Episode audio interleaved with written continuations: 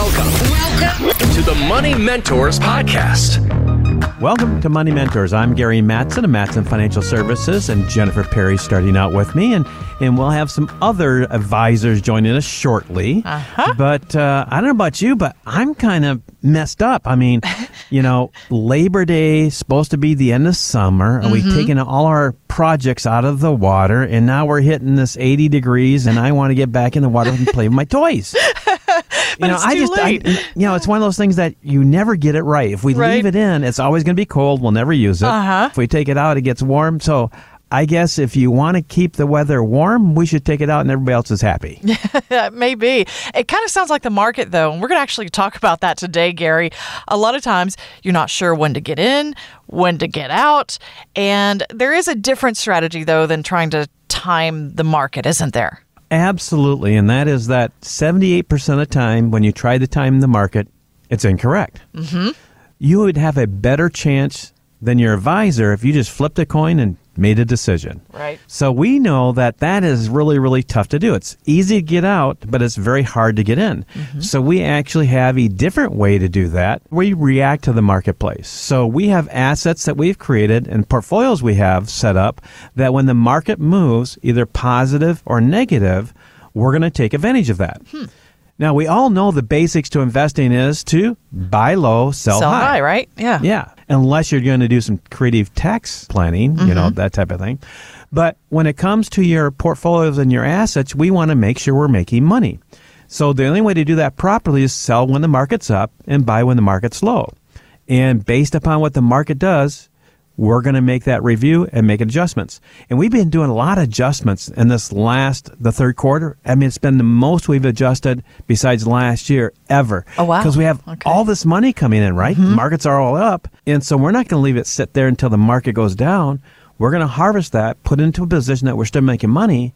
But if the client needs income or they want to do something, or more importantly, that the market goes down, we've got assets ready to buy. Life lessons about your retirement. You're listening to the Money Mentors Podcast.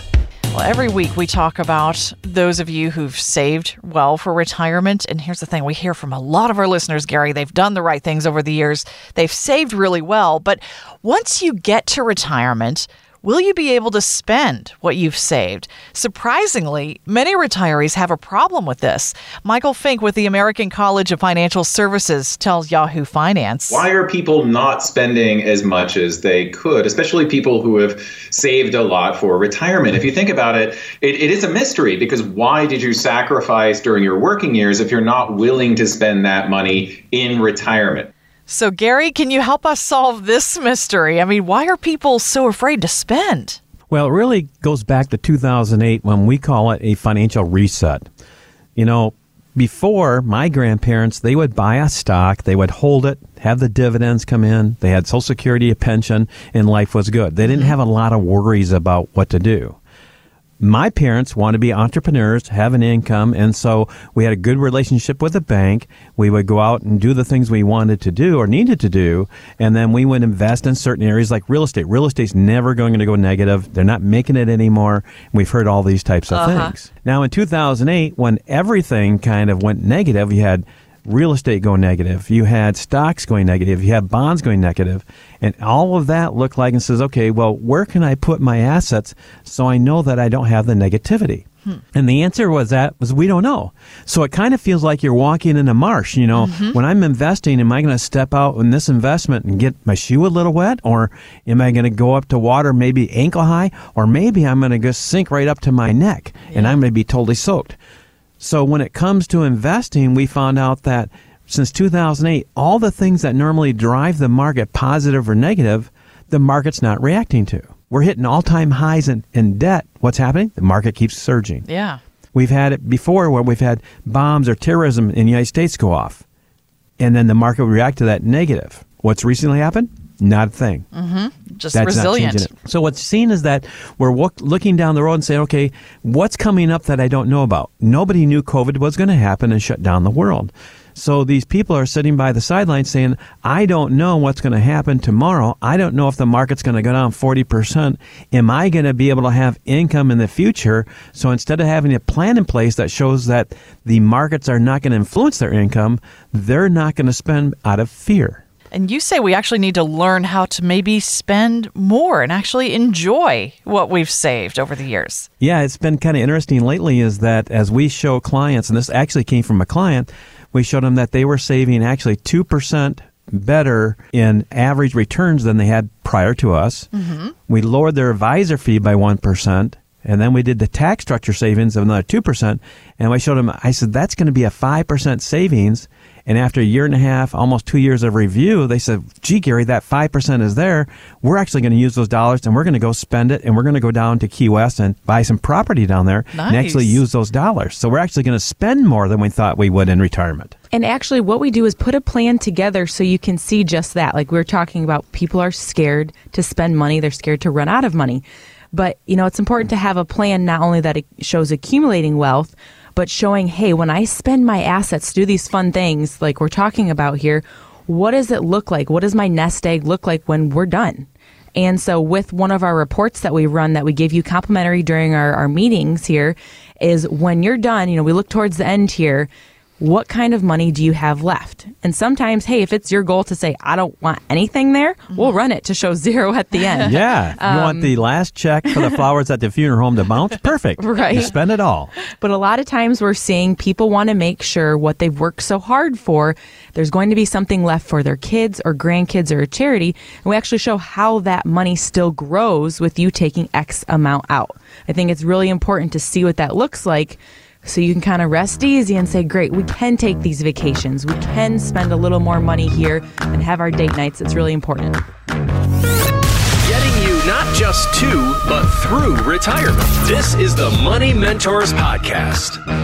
According to a recent Gallup poll, the average American today retires at 66 and they live until they're 78.7 years old. So that's about uh, 12 years of retirement we need to fund, a little over that, guys. So it doesn't seem nearly as daunting as some of those commercials out there make it seem, does it? Well, it's kind of interesting that, you know, you have these statistics out there that say, here's when you're going to live, here's when you're going to die. And then a client came up to me recently and they said that they had cancer.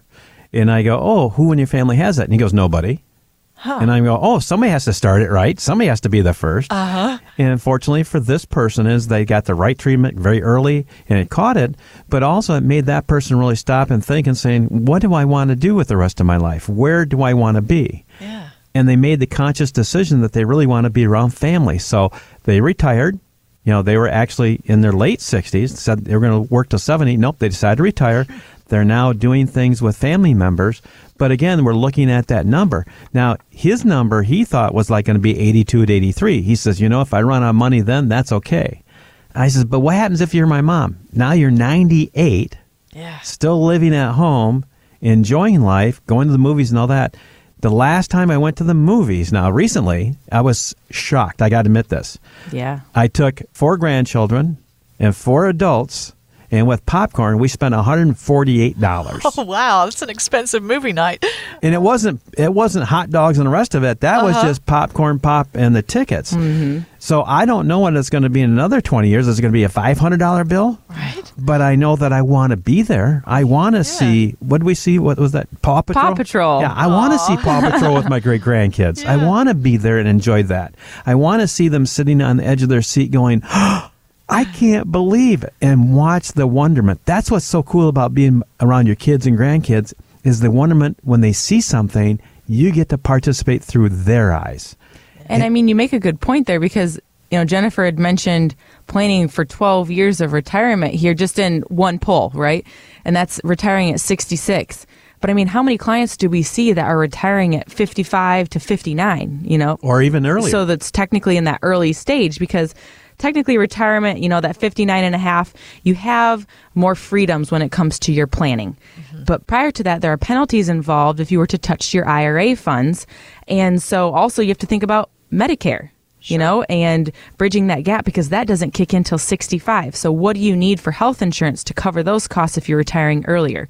It can be daunting, obviously, if you're going at it by yourself because you need to have a professional looking at all these different milestones along the way to say, okay, you're 55, this is what you can do with your plan. Hey, now you're 59 and a half, we can do this. 65, you know, and all these different check marks along the way. Yeah, so what we do is for our clients is we're going to set up a laddering system for your income. We know every 10 about 10 years we're going to want to increase that level of withdrawal. And so we have things set up that as time comes along and things mature, you're going to have more money down the road. It's called laddering. And so every other year, we're going to review that and how much money do you need? I love it when we do our annual reviews with our clients because the first thing we ask them is, do you need more income? Right? And they're like, most advisors want to say, hey, can you cut it? Can you cut it? Yeah. No. Hey, you've earned it. This is what it's about. What are you going to be doing? Let's get you more. Let's do this. The money's there. Let's take advantage of it.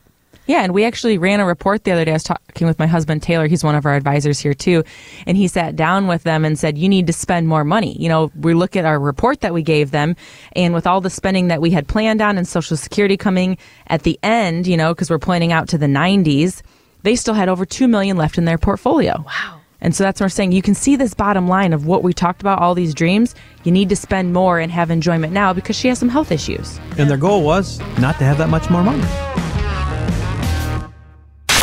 Want weekly lessons from your money mentors? Yes. Hit the subscribe button now and listen every weekend on Wood Radio. The opinions expressed in this program are for general informational purposes only and are not intended to provide specific advice or recommendations for any individual or on any specific security. To determine which investments may be appropriate for you, consult your financial advisor prior to investing. Any past performance discussed during this program is no guarantee of future results. Fee-based financial planning and investment services are offered by Mattson Financial Services LLC, an SEC registered investment advisor. Insurance products and services offered through Lakeview Financial Group LLC, Mattson Financial Services LLC, and Lakeview Financial Group are affiliated. To find out if Mattson Financial Services is licensed in your state, please call 800 536 8907.